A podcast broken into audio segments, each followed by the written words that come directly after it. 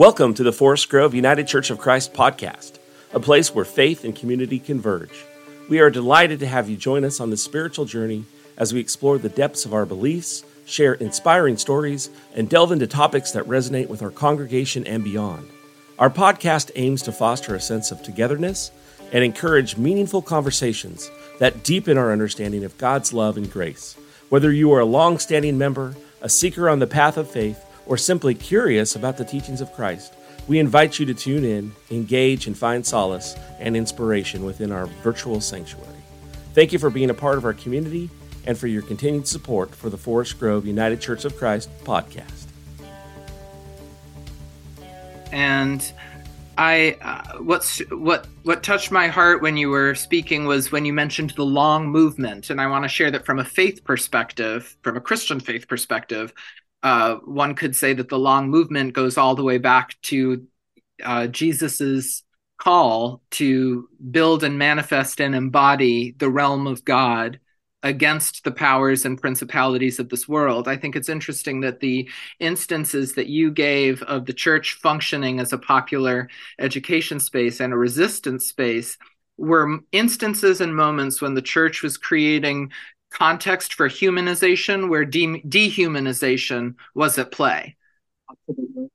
Absolutely. And and and and the church was functioning uh, to uh, operating outside and against the laws of the state in service to the higher law of God, which calls on us and invites us, the wisdom of Christ indeed invites us to see each other as relatives and as expressions of God. And so any any institution or action um, of dehumanization, like the system of white supremacy, for instance, is in fact a demonic force. And so, uh, and therefore needs to be resistance, resisted. And so I appreciate the way you illustrated some moments the church functioned as a, a space of, of resistance. And of course, the efforts of that effort of embodying the realm of God, a, society, a society built on the foundation of love, is bigger than even the institutional church. Those moments, those spaces, you've called them, I think, before refugiarium. You know, those spaces uh, happen in and outside of organized Christianity, but that, those spaces, are how and where God is moving in the world from at least from this faith perspective that is speaking at this moment. Absolutely.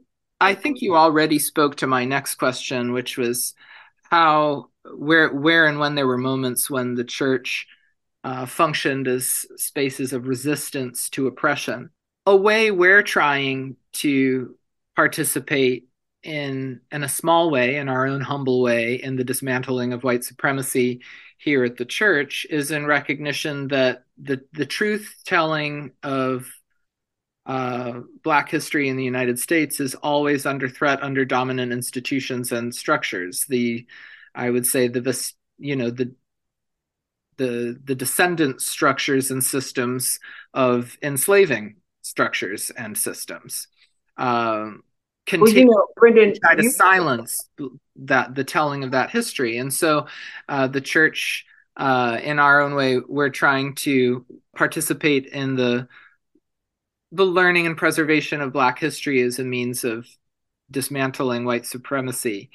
So we plan on studying the 1619 project in an effort to equip ourselves with knowledge toward that end. So what role have you seen faith communities having in the preservation and sharing of Black history and dismantling white supremacy? So, just like with the other examples that I was using, if you don't have the if you don't have the information that you need to be able to take action, then you can't take action, right? So if you have to pass a literacy test to be able to vote, then you have to do you have to do the learning to get to do the thing to right um, to continue in that action. And of course, that action isn't just oh I'm just going to vote. In that case, in the case we've been talking about, the action is an act of resistance. And I would say that is very similar to what you're describing, that this is a community of people who is no um, your your congregation uh, and people in the United States overall, I would say that if we really want to be able to effectively confront oppression, and in this case, you know, you've been very specific about um, in the context of race and white supremacy. So if you really want to be able to confront that and do the action of taking it apart, then you have to know what it is that you're up against. And you don't want to know in a, I think you don't want to know in a kind of stock story surface way of what has been kind of given to you, the kind of misinformation that then allow allows you to be kind of manipulated and controlled sometimes, right? But you want to know in a way, you want to know in a full way. So you want to know the stock story, you want to know the concealed story, you want to know the resistance story. And of course, you want to know like the restorative or revolutionary or uh, like more imagined into the future story of what it of what's going to happen, right? And those things allow you to then go out and create action that works. Like you don't want action that is not informed. You don't want, how do you know what you're even doing or operating uh, in relation to if you haven't gone and gotten the information to be able to understand what it is that you're doing and what, what it is that you're even talking about? What is white supremacy? In, in fact, right? How does it, you know, you can have a definition of it and then, but how does it look on an everyday basis? And how has it existed? Very much on an everyday basis over time, which is history, right? That's what forms and makes up history. One day at a time over a long amount of time. How are people responding or not responding to race? How are people um, using race uh, um, how are people being controlled or manipulated using not only the concept but the the controlling controlling the means of being able to tell tell a different perspective about it or tell a different story about it or tell a story about uh, someone's culture experience philosophy way of being humanity from the perspective of that group of people. So I think the 1619 project is one that was uh, created by a group of, I think they were selected or curated, but Black historians. And there's been a lot of controversy around who was included in that and who, who wasn't. I don't think it really impacts the significance and quality of what the information is. And I think it's really important uh, that all communities, but especially I would say faith-based com- communities, be really studying and aware of American history writ large. You know, so not just of people's history, uh, that we know that we're not uh, as isolated and as segregated as we still are, that that's not reality. The reality of of American history is multiple histories. So in order and that and the the like so me saying that means right if you don't see it that way then the approach of what is normal and what you're seeing is really a white supremacist perspective. Because if what American history is, is only what it exists as right now, as the stock story of like, you know, American history is actually white American history. You know, even the separating of it out as Black history or Native history or Chinese history or this history or that history. Well, all of us are American and all of this history has made up what the United States is. Right. And George uh, Washington, whose teeth were made out of the bones of people he enslaved, did not cross the Delaware River for everybody. right. Well, as an example, for example, right? For example. and um but that, you know, as we're, you know, so uh, actually as an example, because we had talked about this whether or not we were going to go into this particular uh topic top the the history of or the the new holiday Juneteenth, right?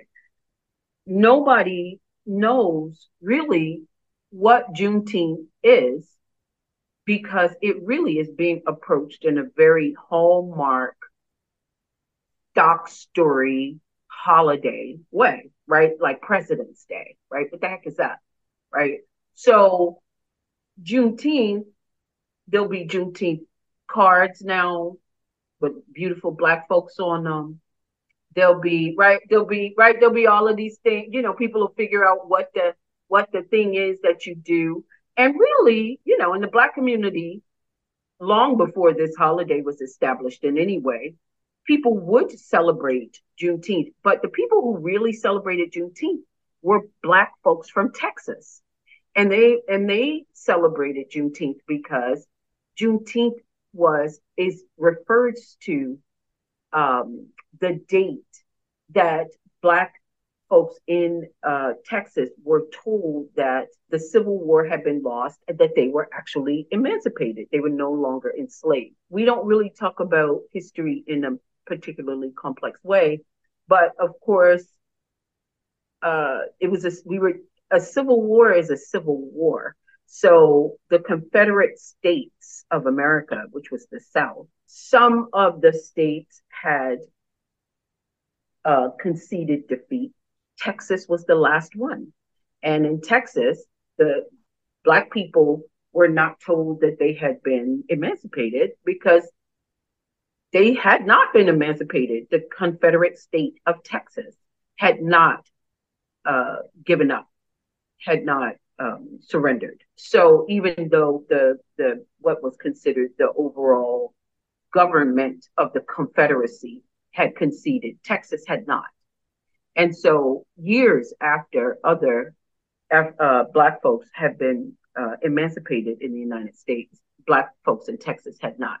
But when they were when when uh, Texas was surrendered and black people did find out they had been uh, emancipated, they, of course, celebrated. Uh, Juneteenth initially, I think, was called Freedom Day. I think it's also been called Liberation Day. Juneteenth refers to uh, the fact that it was like kind of sometime in June that they found out, kind of thing, years later. Many Black communities, especially in the Deep South, in the Delta Delta region, uh, celebrate Juneteenth through like uh, uh, picnics and definitely taking the day off, right? Because you're free, you don't have to be working. Music, uh, and as it spread later, you know, um, uh, into communities in other parts of the country alongside the Great Migration, then people would celebrate in and you know in urban areas. I know different times that I celebrated Juneteenth growing up there might be a celebration and it'd be a cookout and a picnic, but you know, people would play double dutch, you have a lot of nice music, but it was very much a celebration of of liberation. And so, I mean, it, it's it's a I'm sure you know I I feel like it's a, a great honor of our ancestors that it is celebrated as a as a federal holiday at this point. But it's also kind of a um you know it's kind of a superficial acknowledgement. I would prefer that the, that the Supreme Court not overturn affirmative action. you know, you know what I'm saying? So, you know, I, I would. There. Are, there are other things for us to be concerned about. You know what I'm saying? Or dismantle so, the 1964 Civil Rights Act, for that matter, as well. Eh, right. Or you know, really not, you know, systematically dismantle the Voting Rights Act and all means of of access to voting for black people for and for for everyone really. Or mass incarceration as well. You know So right, and and remove people's rights to citizenship and voting after they've committed a felony for the rest of their lives, which means that they are no longer a citizen. So, I mean, there are plenty of there are plenty of things that I would like the federal government to do. You know, we can't always be so serious, and you know, and this is a, um, it is is an acknowledgement and a ce- celebration of the liberation of enslaved Africans in the United States. So I can I can definitely get behind that. I want to bring us back to um, popular education for for uh, one more question. Mm-hmm. In addition to being an artist, an educator, and uh, you've also been very involved in uh, organizing around education. For instance, I think of an example of your education, probably one of many instances with regard to organizing related to the public school system was your work connected with the Boston Busing Desegregation Project. I know that's just one of many of your efforts with regard to um, organizing for education reform. From your, based on your understanding of the public school system today as an education organizer, how do you observe the preservation and and learning of black history. How do you observe that happening in the public school system? Is it happening? How is black how is black history being taught in the public school system in your experience today? And why is popular or is popular education extra important based on how Black history is being taught? So there are a couple of ways that Black history and many forms of like kind of social justice and resistance and the history of resistance um, is being taught. I, I would say one one really amazing resource is a magazine and online platform for educators called Learning Justice. And that is like very much available to to like K through 12 teachers, folks who um, teachers who are looking to be able to develop curriculum, curricular kind of tools and approaches to being able to offer uh, many a very diverse and equitable and inclusive means of accessing history and culture right so lear- learning justice is a, a, great tool for that however let me just say um, i know you didn't ask me so that i could say oh this is a great tool why so learning justice is a is an it's independent and it's it's not part of any part of the federal or any state educational system. It's it's independent, and so teachers can access it. I'm saying that because I want I I I've all I have kind of a mission to always be supporting educators in being able to their work, especially in, in relation to history and justice. So that's why I mentioned it first.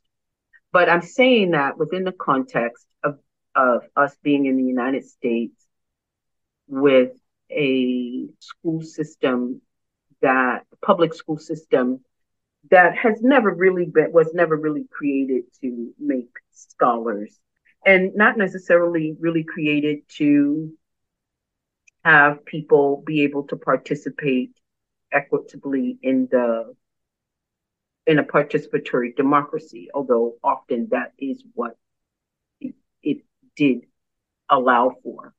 Um, but it, it allowed for that alongside people and approaches that were doing justice work or resistance work. So being able to be literate alongside these movements would allow people to participate and and in a democracy and be able to get justice but it wasn't that the school system itself was making this possible. Um, the school system has often been the site of domestication of people and getting people to be able to function within the social stratification that already exists in the United States and not to resist. So, you know, so that's the that's the public school system like what it's here for anyway. Now it's here for that, but it has some even uh, in relation to African Americans today, instead of just being able to keep people kind of in place and subjugated, it has an even more kind of sinister trajectory in that it, it often is called the, the cradle to prison pipeline. So it's it's tracking people and tr- almost training them to be able to go from the cradle into the prison system.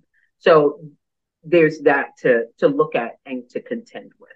Teachers who and educators who exist within that system often go in with the idea that they are doing public service, that they have every intention to help and support young people, that they are that they are there, uh, that the money is public, that they are going to go in and they have a mission of teaching young people beyond what is just going to be poured into their head as what they should learn, right? So those people who are going in with those ideas, whether or not they would label themselves as such, they're coming in with a pedagogy of the oppressed because they do not want to go in and just give people the usual stuff to the usual suspects. They want to go in and they want to engage young people in understanding justice, in understanding humanity, and and being able to learn beyond what is just scripted for them. State by state, this could be very can be very challenging uh, because state by state, people are are making it impossible for teachers to teach anything except often very conservative white supremacist uh, information. So, and I'm saying that not only in terms of um, science, which is often in certain states can be anti evolutionary, but also in terms of the elimination or the continued suppression of Black history being taught K through 12, right? If you want to learn about Black history or, or African American history, you can take it as like a secondary subject. And now, actually, not only a secondary subject, as, as an actually a, a scholarly track um, in on college and university level but you can, but there's no there's not a lot of this being taught in schools K through 12.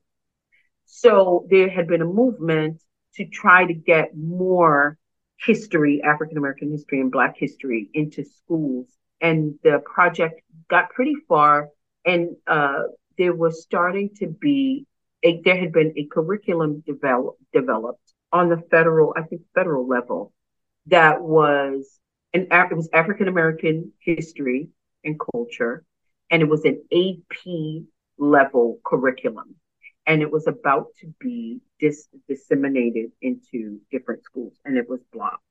And that's what we're seeing nowadays. We're seeing people, we're seeing curricular materials blocked. We're seeing so that they can't eat, they can't the the classes can't be taught in in the system.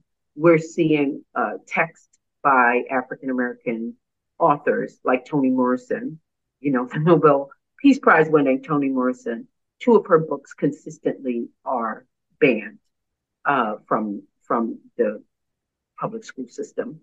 Uh, the Bluest Eye is one of them, and the other is Well, and then of course there's the circus of popular public discourse in the cable media where we hear racists caterwauling about Black history being told at all, calling all of it critical race theory.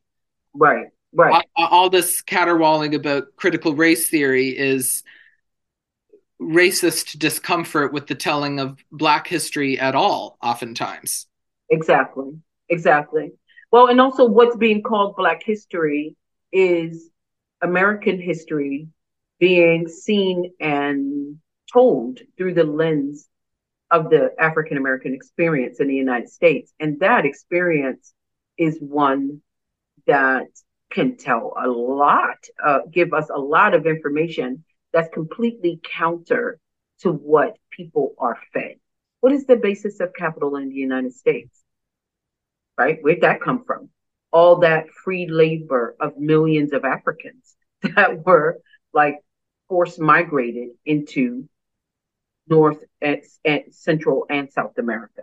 There are lots of th- things that about the about the Constitution and what was included and not included in the Constitution. Things about the com- the compromises over almost a hundred year period uh, between maybe 50, yeah, 60 year period from the time that the Constitution is signed until the Civil War. That has been this compromise, compromise, compromise, compromise around slavery and allowing people to be not considered human while at the same time being counted as human and as populace when it came to uh, putting legislators into Congress. So, I mean, there's just a lot that there is. And is that is that Black history or is that constitutional history or what is that?